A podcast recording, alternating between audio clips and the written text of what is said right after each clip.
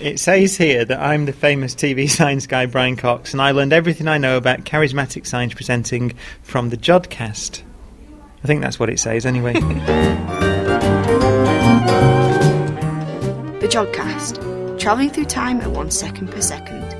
With Megan Argo, John Field, Melanie Jean, Jen Gupta, Scott Higginbottom, Libby Jones, Ian Morison, and Mark Purver. The Jodcast, March 2011 edition.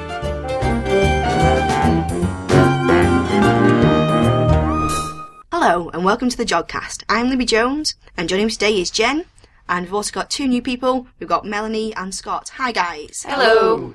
So, Melanie, you're a postdoc here, and what are you working on? Oh yeah, brand new postdoc, and I'm working on uh, radio galaxies, most particularly AGN, What's an AGN? active galactic nuclei. You have a 365 Days of Astronomy podcast. Yes, So it was on uh, February 10th, talking about multi-wavelengths of astronomy and observation. So some people might recognise your voice. already. Yes. Awesome. And Scott, you're a master's student here, and what are you working on? I'm working on the boring side of trying to hunt for planets.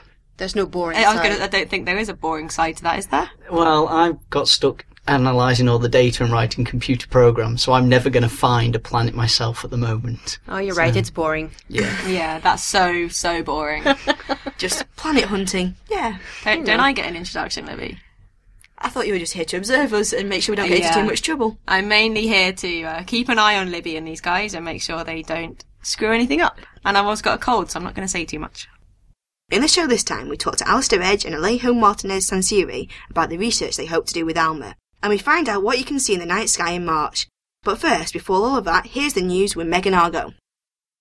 In the news this month, giant black hole in a dwarf galaxy, and seasonal changes in the northern dunes of Mars. Normal massive galaxies contain supermassive black holes in their central bulges.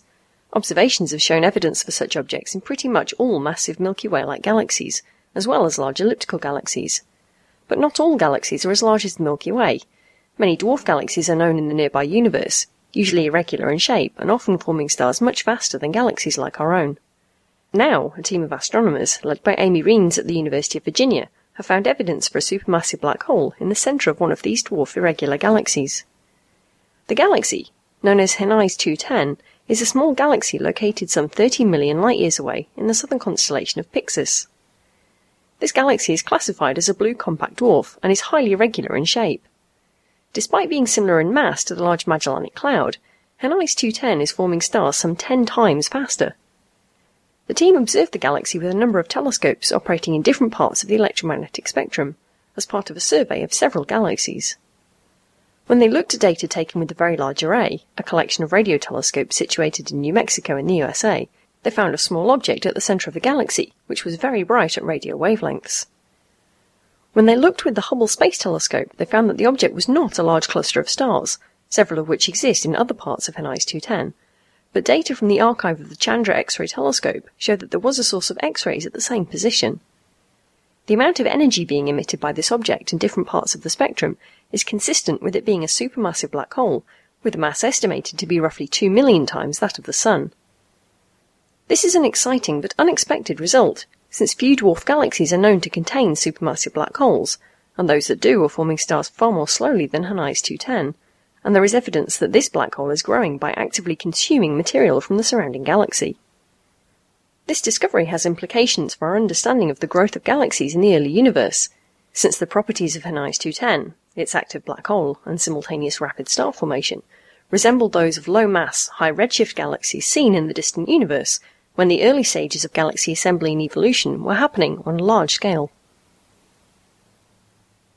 While the planet Mars is home to the largest volcano in the solar system and the enormous Mariner Valley which cuts through a huge region of the planet's surface, the crust of the planet is today fairly inactive.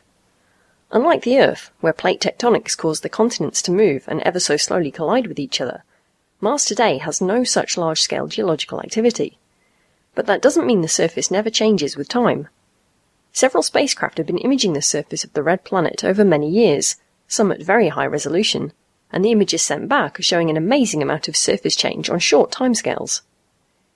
In 2010, images released from the High Resolution Imaging Science experiment on the Mars Reconnaissance Orbiter showed evidence of avalanches on sand dunes, first imaged by Mariner 9 in the 1970s, located in the northern polar region. Most older images of the region suggested that it was mostly stable, with very little variation over time. But last year's images from the MRO show clear evidence of sediment transport, with one image even catching a dust cloud kicked up by an avalanche. Now, a team led by Candice Hansen at the Planetary Science Institute in Arizona in the USA have analysed the images and determined the cause of the avalanches. The team found that the numerous dunes in the northern polar region showed evidence of morphological changes over the course of a Martian year. Seasonal variations have been seen in images from previous Martian orbiters, but this is the first time that they've been seen in such detail that the underlying processes can be studied. Some of the physical processes causing the changes are the same as those seen on sand dunes here on the Earth, but on Mars there is an additional process not found on the Earth. The Earth's polar caps are made of ice, but the atmosphere on Mars has a very high percentage of carbon dioxide, a gas which freezes in the cold temperatures of the Martian winter and settles on the surface. In the Martian spring, the carbon dioxide ice sublimates, turning back into a gas and returning to the atmosphere. This sublimation process can destabilize the dunes, especially at the top, where more sunlight is received and the side of the dune is steepest, causing loosened sand to cascade down the side of the dunes, creating gullies and aprons of material. Over the area studied, a dune field 6.4 by 19.2 kilometers in size, roughly 20% of the dunes showed measurable changes over one Martian year, and another 20% showed slight changes. The widespread nature of these variations and the pristine appearance of the dunes suggests that sand transport on the surface is an active and ongoing process. Similar image comparisons of dunes at lower latitudes, further from the polar regions, show no changes in dune shape over the same period, adding to the evidence that the observed changes at high latitude require carbon dioxide ice. And finally, after a prolonged period of very little activity, the Sun produced the first X-class flare of solar cycle 24 during February. X-class flares are the most powerful solar events, producing X-rays and sending large amounts of charged particles out into space in what is known as a coronal mass ejection, or CME. Originating from a spot on the Sun's surface known as Active Region 1158, a region wider than Jupiter containing several sunspots, this particular eruption, the strongest in four years, peaked at 1.56 Universal Time on February the 15th and resulted in a CME heading in our direction, producing some good displays of aurora at high latitudes a few days later. On February the 18th, sunspot complex 1161 and 1162 also erupted, sending a further significant CME in the Earth's direction. Now that the sun's activity is starting to increase again, it is worth taking a look, but make sure that if you do observe the sun, you do it safely. Never point a telescope or binoculars at the sun. Thanks for that, Megan. Just before Christmas, there was an ALMA meeting at Jodrell Bank Centre for Astrophysics. So wait, what's ALMA? It's the Atacama Large Millimeter Array. A millimetre slash some millimetre. Would that not make it Elm Sat? Elm ALM Sat? Yeah, but it's too hard to say, so you just slashed a submillimeter. If you've still got no idea what we're talking about, there's an interview with Adam in the February Extra Jodcast that talks all about Alma. So, as Libby said, in December 2010, there were lots of people here at the Jodrell Bank Centre for Astrophysics to talk about the science they wanted to do with ALMA.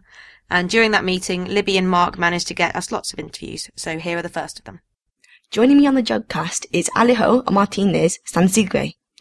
He's from the Institute of Cosmology at the University of Portsmouth, and his, his research topic is high redshift quasars. Hi, good morning. Thank you for joining us on the Jodcast and being interviewed today. Thanks for having me around. So, what is a quasar and how high redshift are we thinking about? So, so a quasar is a supermassive black hole, and by supermassive we mean that this black hole has a mass of about a million to a billion times that of our own sun. Um, and there's one of these black holes in the center of every galaxy. Uh, but for a long period of time, they don't have a lot of activity around them, and so we don't see them as quasars. However, uh, when a lot of gas and dust is near the black hole, it will start falling in, and it will get very hot. And when it gets hot, it will emit a lot of radiation, uh, just like a, a pan gets red hot.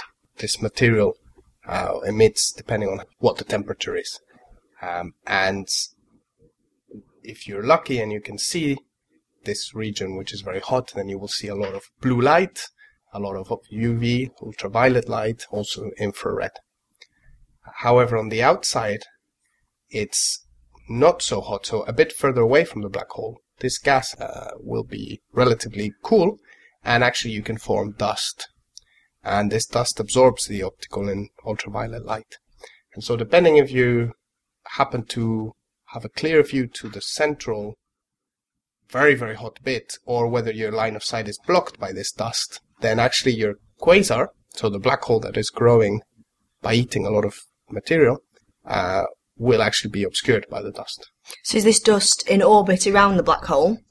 Um, it's a little bit further out than what we would call orbit, but uh, it might eventually make it. It it's quite a long time scale for it to fall in, um, but it's certainly in the outskirts of a black hole, in the central region of a galaxy. And these quasars, can you see them all across the sky? Are they close by to us? Are they a long way? Um, they seem to be rare in the present day universe. So it's actually easier to find them in the past when the universe was smaller. So that's what we see as a redshift effect. Um, it's actually easier to find them a little bit further out. So typically we find them at large distances, which is actually equivalent to looking in the past. So would our own galaxy have gone through this stage, for instance? Yes, we think so. Uh, because the black hole in our galaxy is a little bit uh, smaller than some of these, so it's only a million solar masses compared to a billion. It sounds small. Um, then it wouldn't have been one of the most powerful quasars, one of the brightest ones, but I think it probably did undergo such a phase. So at some stage, it probably was a very bright source. And the most powerful quasars are the ones with the biggest supermassive black hole in the centre? Or do they go through stages, or can they evolve? Yes, we think uh, you're right that uh, the most powerful quasars will have the biggest black holes in the center because the maximum power that you can develop is related to the black hole mass. Uh, however, if you don't have any material to fall in, then there's no material to get hot and to emit light. So you can have a very big black hole that is not very active, and then it's difficult to detect. So it's both the black hole mass, but also how much fuel is available. And all this fuel comes from, is it just when the universe formed? Yeah, so it's uh, fuel that is in the host galaxy. So when the galaxy was dustier or more gaseous, so in an early phase, basically this gas and dust is also the fuel for star formation. So when the galaxy was forming and had more fuel for star formation, more gas, more dust, then also it would have had probably more fuel for the black hole to eat. So they might go hand in hand. So it's an exciting time now for this with the newer telescopes of ALMA being absolutely, commissioned. So absolutely. how will ALMA revolutionise your research? Or- well, ALMA is very good at studying dust and gas, what we just explained. Um, the dust that is not very hot emits at the wavelengths that ALMA can, can study. And the gas uh, that forms new stars is, or a fraction of it, is in a molecular phase. So it's cold enough that molecules have formed. And those molecules you can study again with ALMA. So this telescope is ideal for studying both the dust and the gas in early galaxies and at high redshift, so when the universe was younger. So it's a fantastic instrument. So you hopefully get some time on there We'll and, hopefully get some observations with it. Yeah. and study these cold dust disks around quasars. Exactly, yeah. And their host galaxies as well. And their we host galaxies. Study, yes. And what can you infer from studying this cold dust? We can, for example, measure the temperature of this dust. We can estimate what the mass is, how much of it there is. So we can have an estimate of the total mass available for star formation, for feeding the, the black hole, both from the dust and the gas. And if you have good enough data, and I think this is where in the distant universe we need things like ALMA. Currently, it's it's a bit difficult to do this. You can infer different phases, so that means you might be able to spot a region of hot gas as well as colder gas, and uh, they might have different uh, masses and they might occupy different regions of the galaxy. And with good enough data, you can start seeing this. So you can start kind of peeling the layers of the of the onion, if you want. You can start seeing how the galaxy and the black hole work. And previous to this, you couldn't see beyond that first layer of dust. Um, previously, uh, except in very rare cases, you normally just see the average. Uh, so you can't tell the different phases. You just see a typical value for the host galaxy, a typical value for the quasar. But actually, this typical value is really a mixture of things. Um, if you looked at the Earth from very far away, it might just look blue. Or if you look at a continent from far away, it might look brown or green. And until you look a bit more closer, you might not start seeing that there are oceans, that there are forests, and there are mountains. Uh, So this it's lets you- This lets you see a whole detailed picture of all the different things going on around these quasars. Yes, absolutely. And, and should be very, very exciting stuff, so all the things you can determine. How does a quasar switch on if there's all this dust around in the initial galaxy to start off with? That's a good question. Um, how the first quasars switched on is a, is a very interesting uh, problem. We think the physics is similar, so if there's gas and there's a big black hole, then then the gas will start falling in and getting hot. But a very good question is how early can we see them? And surprisingly, we see them extremely early when the universe was only maybe 800 million years old. Now that sounds pretty old by human standards, but you have to remember you have to grow this thing to be a million or even a billion times the mass of our own sun. And so to have that so early in the universe is, is a very intriguing uh, observation. So why or how did they grow so quickly, so early? Because all this matter comes from stars, and I guess the end of a stellar lifetime, like the dust, for instance, comes from that. So Well, that's that a good there, question. We don't actually know how these supermassive black holes form originally. Um, maybe they form from from a star, like you said, a, a dead star. In which case, the the seed of the black hole should be relatively small, only ten or a hundred times the mass of our sun. Remember, this thing has to grow up to a million or a billion times. Um, it does grow exponentially, but it still needs some time to grow. So why or how these things are formed so early is, is an important question that hasn't been answered yet. Are there any leading ideas in this field? I think the observations are at the point where you can just about get away with forming these from a stellar mass black hole. Because we've observed them at when the universe was about 800 million years old, that's just about enough time to uh, to form them from a relatively small seed, like from a star. But if we find them at slightly early epochs, then that will be very difficult to explain because there will just won't be enough time for them to grow. So I think right now you can't rule out either camp from the observations. I think uh, maybe soon we, we will have to rule out some of them if we find some, some very high redshift quasars. And so in the local universe, so coming a lot closer, all these supermassive black holes have eaten up all their fuel and then stopped being quasars. So this is why I have to look so far back in time when they've got a lot of stuff surrounding them. We think so. Yes, we think that's uh, that's probably the explanation why there are fewer of them in the present day universe. In in in the local universe, there are a lot of big black holes, but they don't seem to be eating. So yes, the simplest explanation is that they, they've run out of gas. In fact, very often their host galaxies don't have very much gas. So that again agrees with that simple picture. Thank you very much for joining us on the Jodcast. It's Thank been brilliant. much for the interview. And I hope Alma opens a new window up for you. Let's hope so. Thank you very much. Hello, I'm with Dr. Alastair Edge from the University of Durham, who works on clusters of galaxies from an X-ray point of view and is now working his way across the electromagnetic spectrum. So hello Alastair, thank you for joining us today, and would you like to tell us a bit about your research? Yes, my research is about uh, clusters of galaxies, which are very large uh, assemblages of galaxies and matter in between. They have very large masses. They affect the light that passes through them through gravitational lensing. But my particular interest is the gas that's in between the galaxies, that's held through gravitation within those uh, huge systems.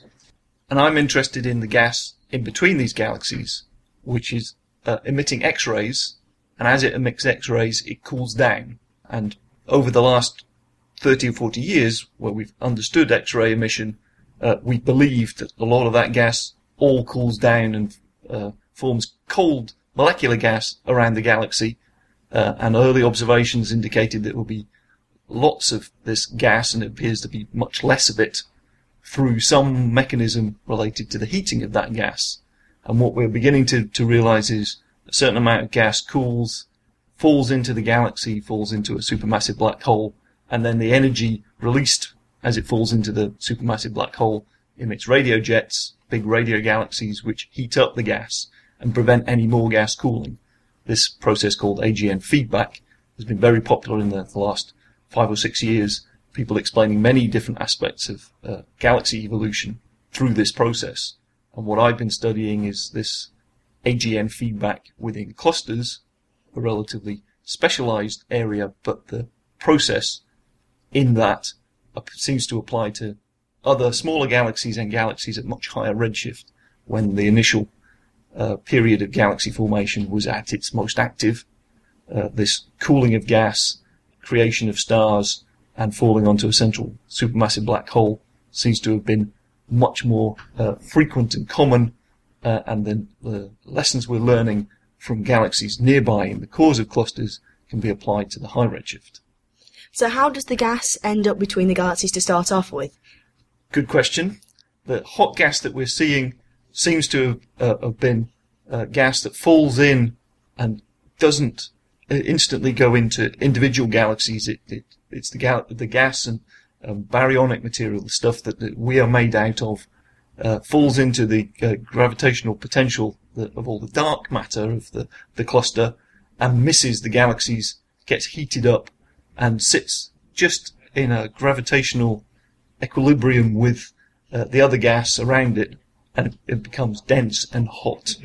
Uh, and the amount of uh, the effective temperature that we see of the, the gas, which is tens of millions of degrees, uh, is uh, representative of the huge amount of mass that we see within the cluster itself, and we can actually determine a lot about the dark matter from the gas and the properties of the gas, density, and uh, temperature of that gas, which you can measure directly from the X-rays, you can also infer the gravitational mass of all of the material within the cluster.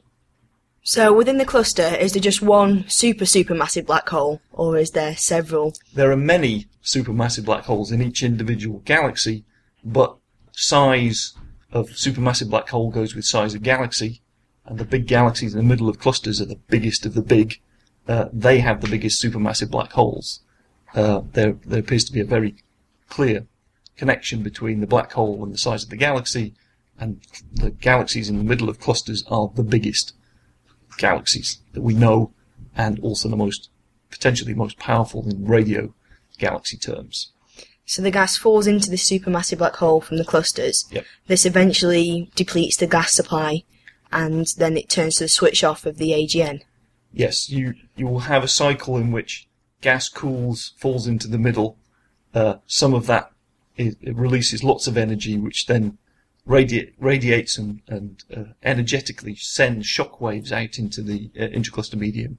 And uh, you look in the X-rays, you can see what look like ripples, which are effectively very low sound waves, at you know, 20 octaves below what we could possibly hear, uh, radiate out and push energy into the intercluster medium and heat it up. So there's a, a cycle of gas cools, falls in, uh, that effect of that cooling gas prevents more uh, gas cooling.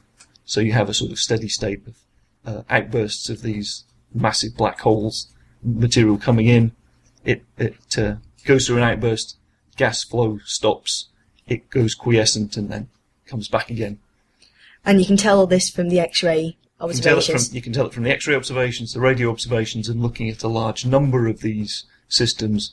Uh, the number that are going through these active outbursts is relatively small, but looking at say a thousand clusters, you can say something about the lifetime of these uh, events going off by looking at a whole set of clusters and, and seeing them at different stages of these outbursts. Sorry, can I just come in there? The AGN is the active galactic nucleus, yes, it? The actual. Beg my pardon, I was falling into jargon. the actual central um, part where all the activity is happening. Yes. So when a supermassive black hole undergoes an, a, a period of gas falling in and lots of energy coming out, it's observationally recognized as an active galactic nucleus or an AGN to astronomers.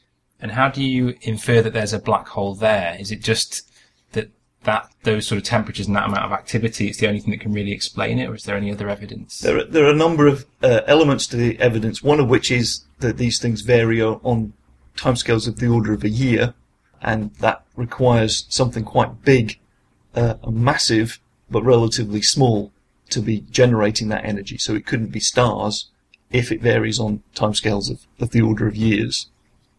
Uh, the other thing is that we see massive, very energetic relativistic jets in these systems, which again, it would be very difficult to generate from stars, but are relatively straightforward to explain with supermassive black holes. As you look at just clusters of galaxies, can you see gas between clusters of clusters of galaxies, or is that not something It, it, that can it- be you- observed? Um, it is something you can observe. You can observe it indirectly in that you can look at a background quasar or an object which is producing light in the, in the far distance and seeing gas uh, within and uh, elements between clusters of galaxies that absorbs a certain frequency of light, uh, and you see a, a small dip at a given wavelength related to, to that gas.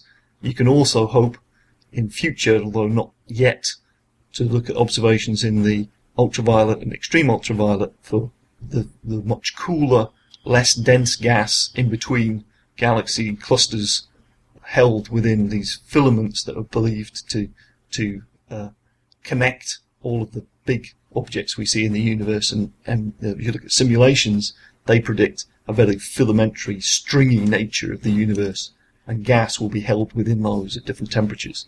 And those are you know, a very active area of uh, astronomical research.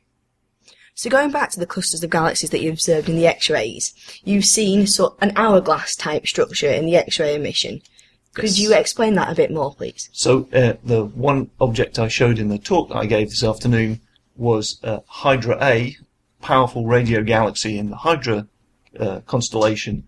It has very powerful radio source which has two jets and lobes coming out, and that uh, non-thermal radio plasma gets ejected very rapidly into this hot uh, intracluster medium, and it pushes it away through pressure, and you end up with less X-ray emission coming from those regions where there's strong radio uh, emission, and you end up with things which look very symmetric, and uh, as I described it, an hourglass structure of of the medium gas being pushed away, uh, and you see depressions, and and sometimes you can see a shell of hot plasma um, and gas that's been pushed out as this bubble of radio plasma expands, uh, and you end up with more dense material immediately around it and a lot less material emitting X-rays inside. So you can end up with what appears to be a bright surface to this radio bubble. And as you've been giving a talk here today at a- meeting about ALMA, which is the Atacama Large Millimeter Array, how will you be able to use that instrument in your research?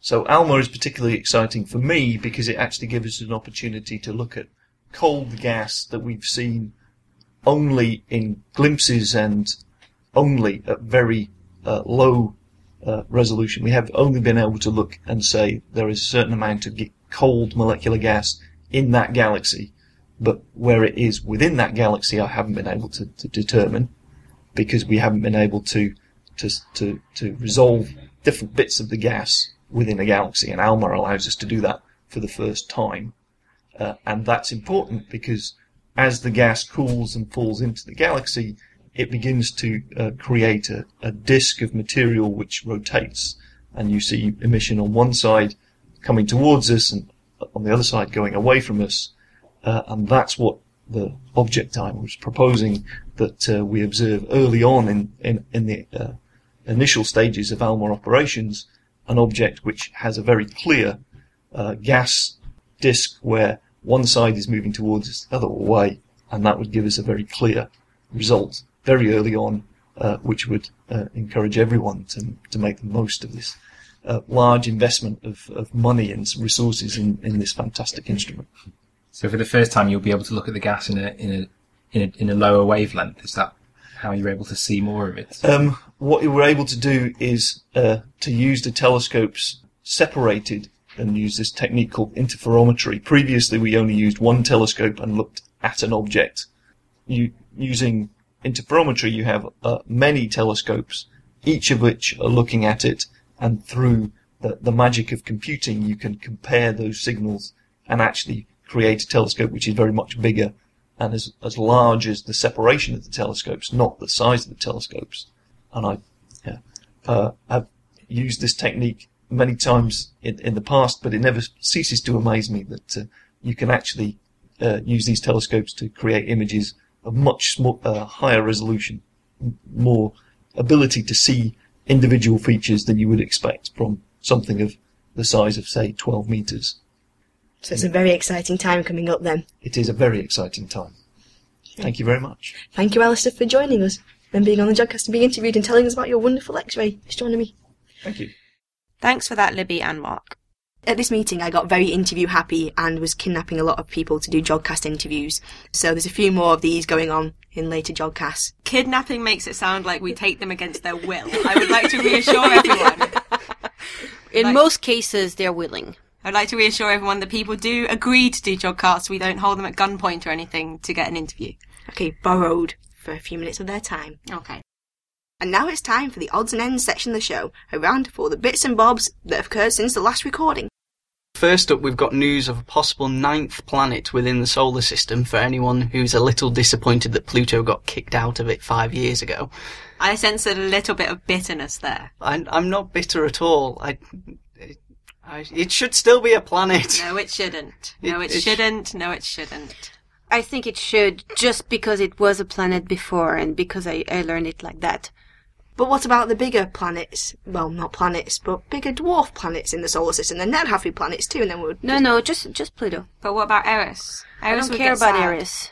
Eris can get sad. I don't care. Luckily, this planet would not have any of those issues, given it's estimated to be about four times the mass of Jupiter. Whoa. That's Yes. a big planet to not notice before. Yes, the downside of it is the reason we've not seen it before is that it's about 375 times further out than Pluto. So it's on the very edge of the outer Oort cloud. So when you say we haven't seen it before, we've seen it. We've not seen it, no. That is the Oh. other thing. Boo. There is speculation at the moment, rumour, if you will, that um, the NASA Space Telescope WISE may have some evidence of its existence within its data, but we won't get that data till April. What's wise? WISE is an infrared telescope which is surveying the entire sky. It was launched last year and has been taking data since then. And the first data release was in April. So, yay, exciting times for infrared astronomers. A ninth planet in the very, very outer. I mean, you're talking so far away that it's almost not in the solar system, and there's only a couple of guys who might think that this is there. The, yes, there's only two people who think it's there at the moment, but their theory is they think it will be about four or five times hotter than Pluto, so it should stand out relative to its surroundings. And it'll be that hot because of it being so big. Because it's so far away from the sun that it's not that hot because it's because No, of the it- sun's heat. It's because it's still not cooled down yet after having formed, is Right. their theory. Again, this is all theory, speculation. It's been blown out of proportion a bit by the media, I think. It's quite a nice story for newspapers and things to pick up. Yes, I wouldn't start rewriting the textbooks yet on the number of planets, unless you're going to add Pluto back in, of course. Have they named it yet? They have. They've named it Tyche, which is the good sister of a possible binary star to the sun. Oh, let's not get into that. Yes, it's quite convoluted. yes. And the name will probably change anyway, if it really is there. The solar activity of our sun has been ramping up in the past few years to reach a solar maximum in 2013. And on Valentine's Day, in February, there was a massive solar flare, which is the largest solar flare in four years. Now, this solar flare, as, and coronal mass ejections as well, have got a lot of people very excited because they thought they'd be able to see the aurora in the sky. This has led to lots of people trying to go out and see it like I did last time. I don't know if anyone can remember that. You But, driving into the middle of nowhere yes. and not seeing it. Yeah, I remember that. But this time I checked the weather reports and knew there was no chance. But I'm going to be on the watch for any more aurora and hopefully with the sun kicking up and being more volatile in the next few years, hopefully I will be able to see the aurora at some point. And if you're in the UK and you want an easy way to know when it might be possible to see the aurora, some space scientists at Lancaster University have set up a Twitter account, which is Aurora Watch UK, spelt A-U-R-O-R-A-W-A-T-C-H-U-K. You can follow them and they'll tweet at you if there's anything interesting likely to happen. If you're not on Twitter, they've also got a website which is aurorawatch.org lancs, L-A-N-C-S dot A-C dot UK. So hopefully we'll be able to see the aurora in the UK, which would be really, really cool. We'll link those on our show notes. Yes, and we probably should also get an interview with someone about all of this because it's kind of cool. It's very cool. Yeah. In the last show, we mentioned that uh, the uh, probe Stardust was going to do a flyby of uh, the comet Tempel 1, and it happened around Valentine's Day, where there was the flyby of the comet with a, a closest approach of uh, 178 kilometers, so pretty close by. And the whole mission was apparently really successful. The uh, principal investigator was quoted saying it was a thousand percent successful How do you have a thousand percent success? by having a lot of a lot of a lot of a lot of success. Okay. Basically, all their objectives were fulfilled. They wanted to um, look at the changes on the comet. It flew around the sun between the time uh, it was first observed with um, Deep Impact five and a half years ago, and observed now with Stardust. So they could look at uh, the differences between the two. So what kind happened. of changes would you see? Well, you would see a lot of erosion probably because the comet went closer to the sun and so it hit up and then you'll have, you know, some evaporation and sublimation and changes in the way the surface look. They saw quite a lot of changes like that. So it, it can give you an idea of the processes, what happens when it goes closer to the sun. They also wanted to look at uh, the crater, like probe that descent and impacted the comet. What happened is that once it impacted the comet, there was a lot of dust. So Deep Impact could not actually see the crater. But now we can, because the dust is gone. And they were pretty happy because they, they saw the crater being exactly the size that they predicted. It looks the way they predicted. And, um, they were, I think, a little bit surprised though, because it turns out that the crater was partially buried, which means that the nucleus of the comet is weak and fragile, giving you an idea of what the nucleus is made of. So maybe it's more like sand than rock. Is that kind of Probably, yes. Okay. Yes, that's the idea. They also went through the particles around the comet and uh, gathered those particles and they're analyzing it right now and we'll have more information So in April. So there's some pretty cool pictures of this on the webpage, just with the satellite coming in to approach of the comet and data in real time. It um, was pretty exciting watching that coming in as it was happening. oh yeah, totally. This stuff is so cool. I love science. it's brilliant. And um, we'll link to some of those images in the show notes. And now, from stardust to stars, Ian Morison tells us what you can see in the northern sky in March. The night sky for March 2011. Well, we've still got quite long night times, which is good for astronomers. As night falls, Orion and the lovely constellations like Taurus, the Bull, are nearby, but they're beginning to set towards the west. And as the night moves on, perhaps we should now move our eyes towards the constellations that we haven't been able to see so well for a while. Perhaps first of those is the constellation of Gemini, the heavenly twins, which is up to the left of Orion, and that'll be seen in the southwest, sort of in the, the mid-evening. Its two brightest stars are Castor and Pollux.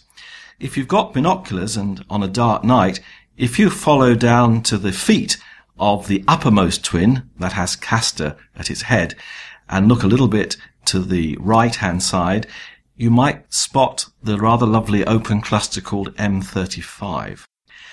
As you move across from Gemini towards the east, there's a fairly empty part of the sky, but in the center there is the constellation of Cancer the Crab.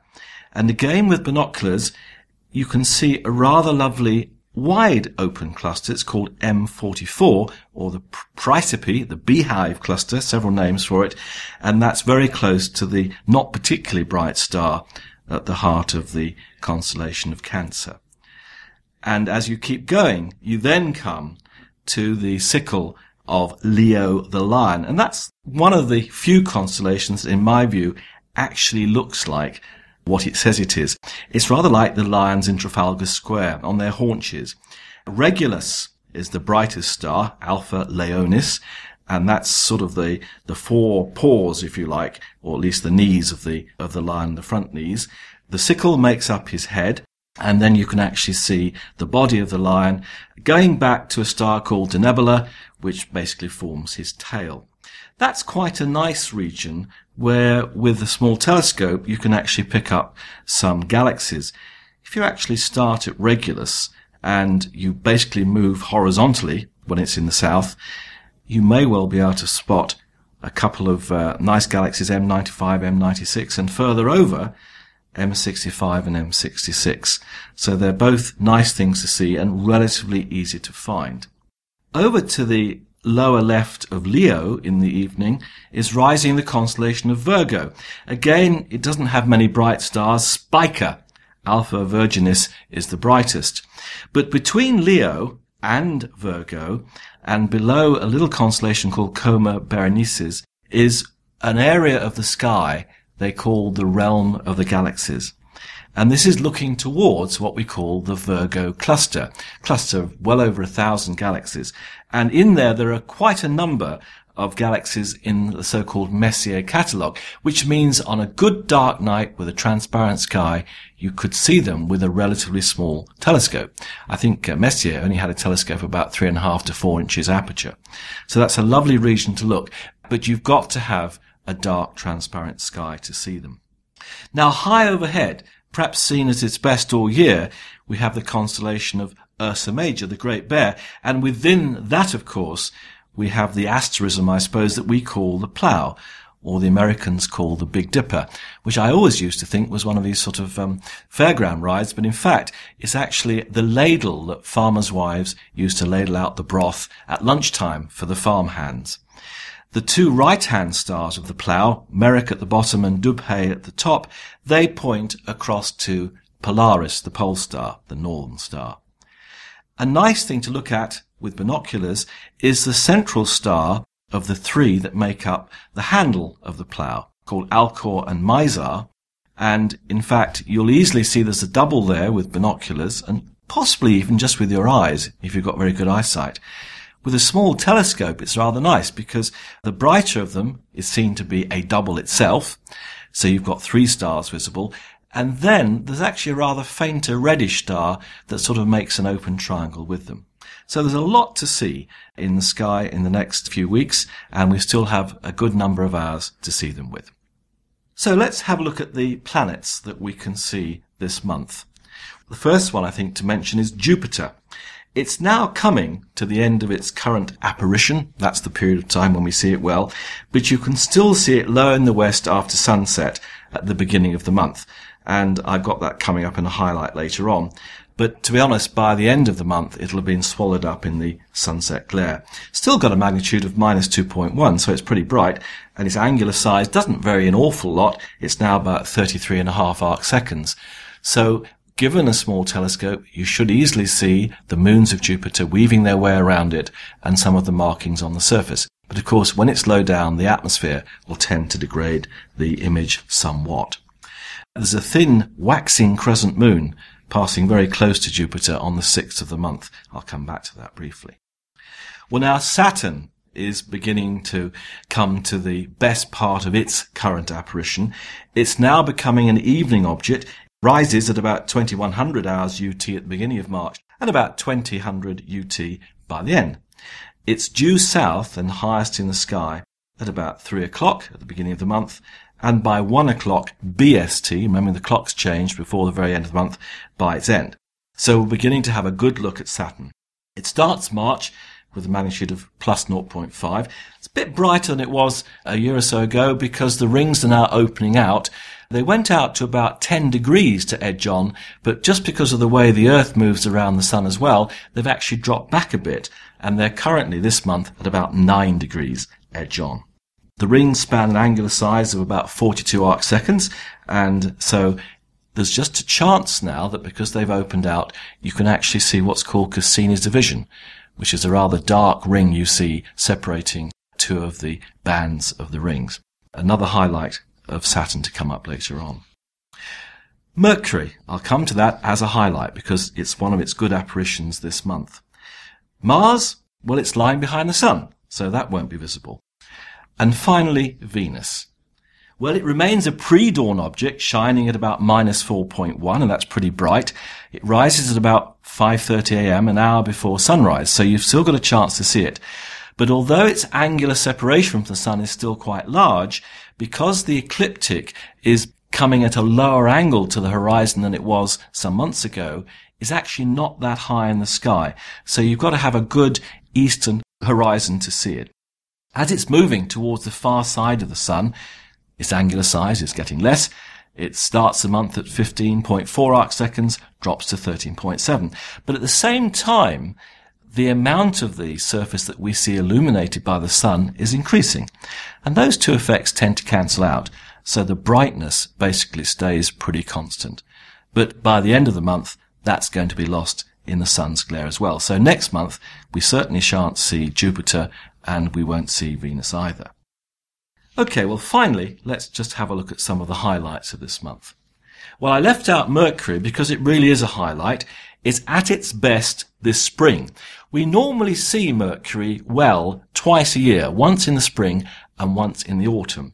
In the springtime, we see it in the evening best, and that's because the ecliptic in March basically is at a fairly steep angle to the horizon. So even though Mercury isn't all that far away from the sun in angle, it's still fairly high up in the sky.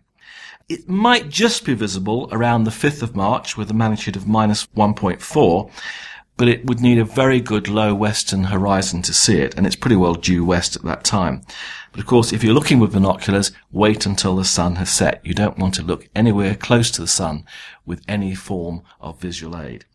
That evening, on the 5th, is when there'll be a very, very thin crescent moon, just five degrees to its right. If you can spot that, you're doing jolly well. The day later, the moon might be easier to see. As the month progresses, it increases its angular separation from the sun, but also, in fact, she gets somewhat less bright. Its so-called greatest eastern elongation, and that's when its angle is furthest from the sun, is on the 23rd of March. But by then, its brightness will have dropped to magnitude plus 0.4, but it will be relatively high in the sky. On the 23rd of the month, you might just spot Jupiter directly below, just above the horizon if you've got a very good low western horizon. It might be the last time you have a chance to see Jupiter before it appears again in the morning sky. I've mentioned March the 6th, sunset. You have Jupiter and a thin crescent moon lying above Mercury. That Mercury will still be very low. You may not spot that, but it'd be very nice to see Jupiter and the moon not too far apart. Mercury would be nine degrees below the moon, almost exactly below due west, as a little diagram in the night sky page, just put that into Google, will show you. And on March the 15th, again Mercury, we have a very nice close encounter of Jupiter and Mercury. And they'll be just about two degrees apart. So, very easy to spot the pair of them. Binoculars will easily show them in the same field of view, as will a relatively low power telescope. That might be nice to see. Now, occasionally, I talk about seeing the moon occult a star, what we call a lunar occultation. There was one last month in the early morning. But this month, there's a slightly brighter star being occulted, and also it's in the evening at about seven minutes past nine on the evening of the 13th of March. This time it's the third magnitude star, so quite bright, called Eta Geminorum, and that will be occulted by the leading and hence dark limb of the moon. So it'd be rather nice to look at that and see it disappear in the twinkling of an eye. You have to try and judge when that's going to happen by imagining the full circle of the moon. So at the time, just keep your eyes open. It will be about 2107 in the mid UK, but it does vary a bit depending where you are. So you can't be too precise about that. It's going to reappear equally quickly, but this time from a bright limb about an hour later at oh 2207. That might be worth looking for if it's a clear night. I tried to include one or two things that you can see with a small telescope in the hope of encouraging you to buy one, and I hope many of you have. Saturn's moons are nice to see, and you have really to try when the moon is not really around, because although you can generally see Titan the brightest at about magnitude 8, given a dark, transparent sky, you should easily pick up three others, Dione, Rhea, and Tethys. I chose the 1st and 2nd of March to have a look because there's no moon, essentially, and they're all quite tightly clustered close to Saturn. So you can use quite a high power magnification, which actually helps see the fainter objects and see Titan over to the right and the other three moons closer in. But of course, any time when there's no real moon, you have a chance to see it. The program called Stellarium, just put that into Google, will show you every night where those satellites will be seen relative to Saturn. Just home in on Saturn and zoom right in and you see all the satellites you can pick up. So that's something nice to see and I've certainly photographed them on occasions and seen them. And finally, on the moon, there's a very nice feature that you can see just after first quarter or just before third quarter, and that's about March the 13th and March the 25th, is called the straight wall. To be honest, it's not really a wall, it's a scarp, but it looks like a fairly straight line, and in one case you see it as a dark shadow, and in the other case you see it as lit up as a bright line against the maria in which it's in. In fact, Sir Patrick Moore said, neither is it a wall, nor is it straight. It's basically a gentle scarp, but it's one of the nice features to spot with a small telescope on the moon's surface. So good hunting for March.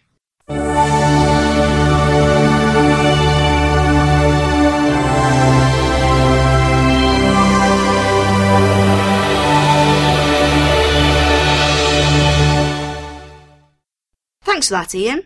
And here's John Fields to tell us what you can see in the southern sky this month. Kia ora and welcome to the Carter Observatory's March night sky. March sees our summer constellations Taurus, Orion and Gemini sliding towards the western sky a little more each evening. Our nights are quickly becoming longer and this means more opportunity for stargazing. In the west the Pleiades Matariki set earlier each evening and will soon be lost in the twilight. They will return in our morning sky however at the time of our winter solstice. The Pleiades form the prow of a great canoe in the night sky that was used by Tamarereti to sail across the heavens, placing Nafetu, the stars, into the sky. One version of this canoe uses the Pleiades to mark the prow, and in the V shape of the Hyades cluster in Taurus to form the sail, Orion's belt and sword form the stern and carved sternpost of the canoe. The V-shaped head of Taurus consists of a distant cluster of stars, the half-sister of the Pleiades forming a distinct V, along with a much closer and brighter star, Aldebaran, forming one of the bull's eyes. The name Aldebaran originates from the Arabic word the follower, as this star follows the Pleiades across the sky. Aldebaran has a distinct orange hue, and this is a K5 type star that is 65 light years away from us and 150 times brighter than our star, the Sun. This star has used up all its hydrogen fuel at its core and is fusing hydrogen in a shell around it. The star's radius has increased to 44 times that of our Sun, and with a much larger surface area, the surface temperature has dropped to around 4000 degrees. The spectral type of a star is based on its spectral lines and temperatures. Today they fall into the following sequence O, B, A, F, G, K, and M, running from hottest to coolest. This can be remembered by the term O be a fine girl or guy, kiss me. Sirius is the brightest star in our night sky and it is an A-type star. Our star, the Sun, is a G-type. Proxima Centauri, the closest star to our solar system, is a faint M-type red dwarf. Returning to Aldebaran, the star is slightly variable, but the change in brightness is imperceptible to the human eye. Aldebaran is one of the few very bright stars that can be occulted or hidden by the moon. One of these events was observed from Athens in 1509 and during his tenure in the 1700s, astronomer Royal Edmund Halley realized that Aldebaran could not have been in its current position for this to have happened. This means that Aldebaran must have moved over the intervening 1,200 years by about one quarter of the diameter of the moon. Halley then went on to discover that a number of other stars had also moved in their positions since historical times. These shifting of the star positions is due to all the stars, including our star, the Sun, moving around the galaxy in their own orbit. The nearby stars show the greatest amount of movement. Every 50 years, updated star atlases are released to account for this movement. From our solar system, we will see over many thousand years as stars shift. The constellations we see today will look different in hundred thousand or a million years' time. The stars in the Hyades cluster are about 150 light years away from us and consist of at least 130 stars brighter than for magnitude. There are a number of double and multiple stars in this cluster. It has used up or lost the interstellar material from which it formed and now travels as a loose open cluster and is estimated to be about 700 million years old. Almost due north is the zodiac constellation of Cancer the Crab, which appears as four stars with a beehive cluster in the centre. Rising up in the eastern sky is the planet Saturn, appearing as a bright yellow star in the constellation of Virgo. Through a telescope, the rings will appear as a thin disk around the planet. The rings are almost edge-on at this time. In the southern sky, we see the Cross and Achernar opposite each other and about halfway up our southern sky. The halfway point between the two marks the south celestial pole.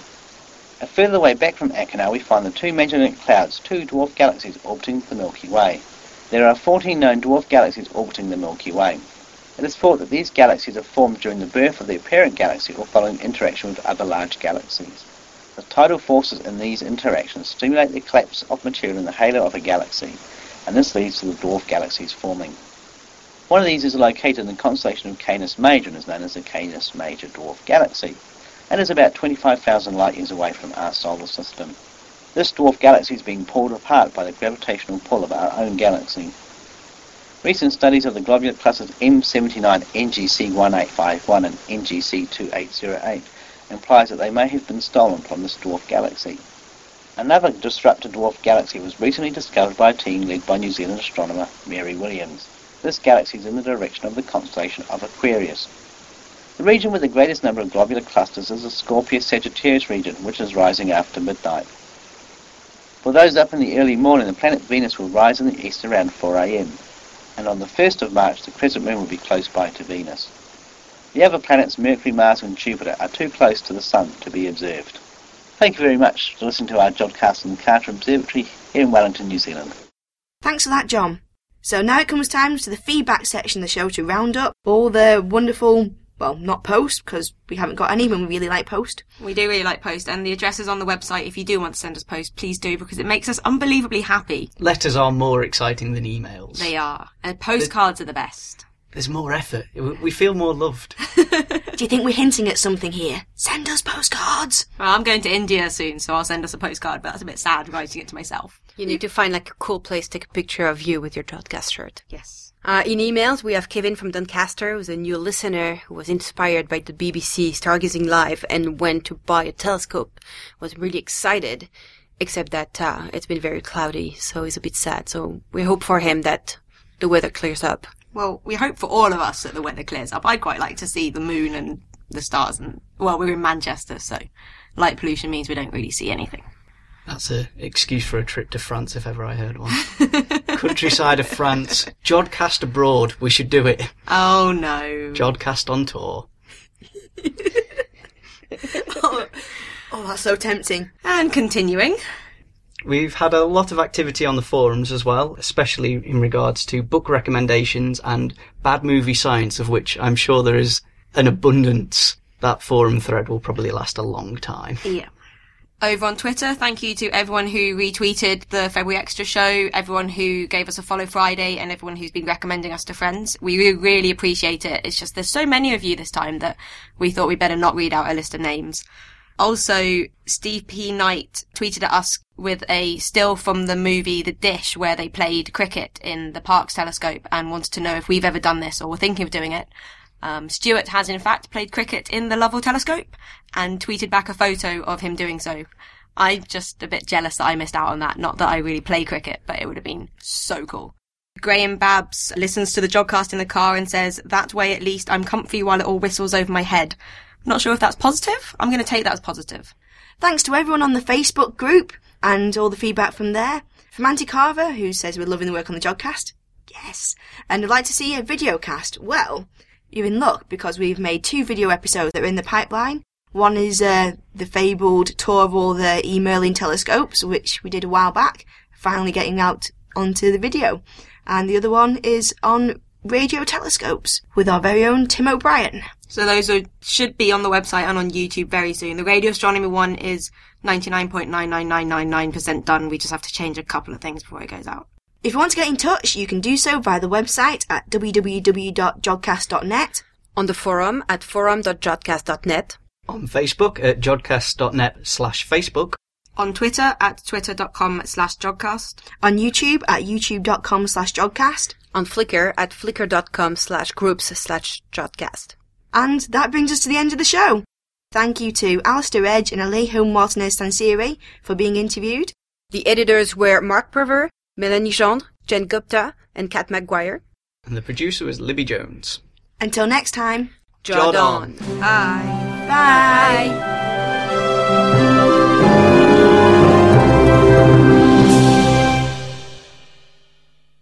This is Brian Cox, and thank you for listening to the Jodcast. And my catchphrase is, "That's why I love physics." I don't know why I did it in a northern comedian's accent, but that's what catchphrases are supposed to be. That's why I love physics. Thank you. Wrap up warm.